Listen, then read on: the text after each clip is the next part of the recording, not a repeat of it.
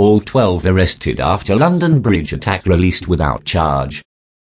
They were held following police raids in East London.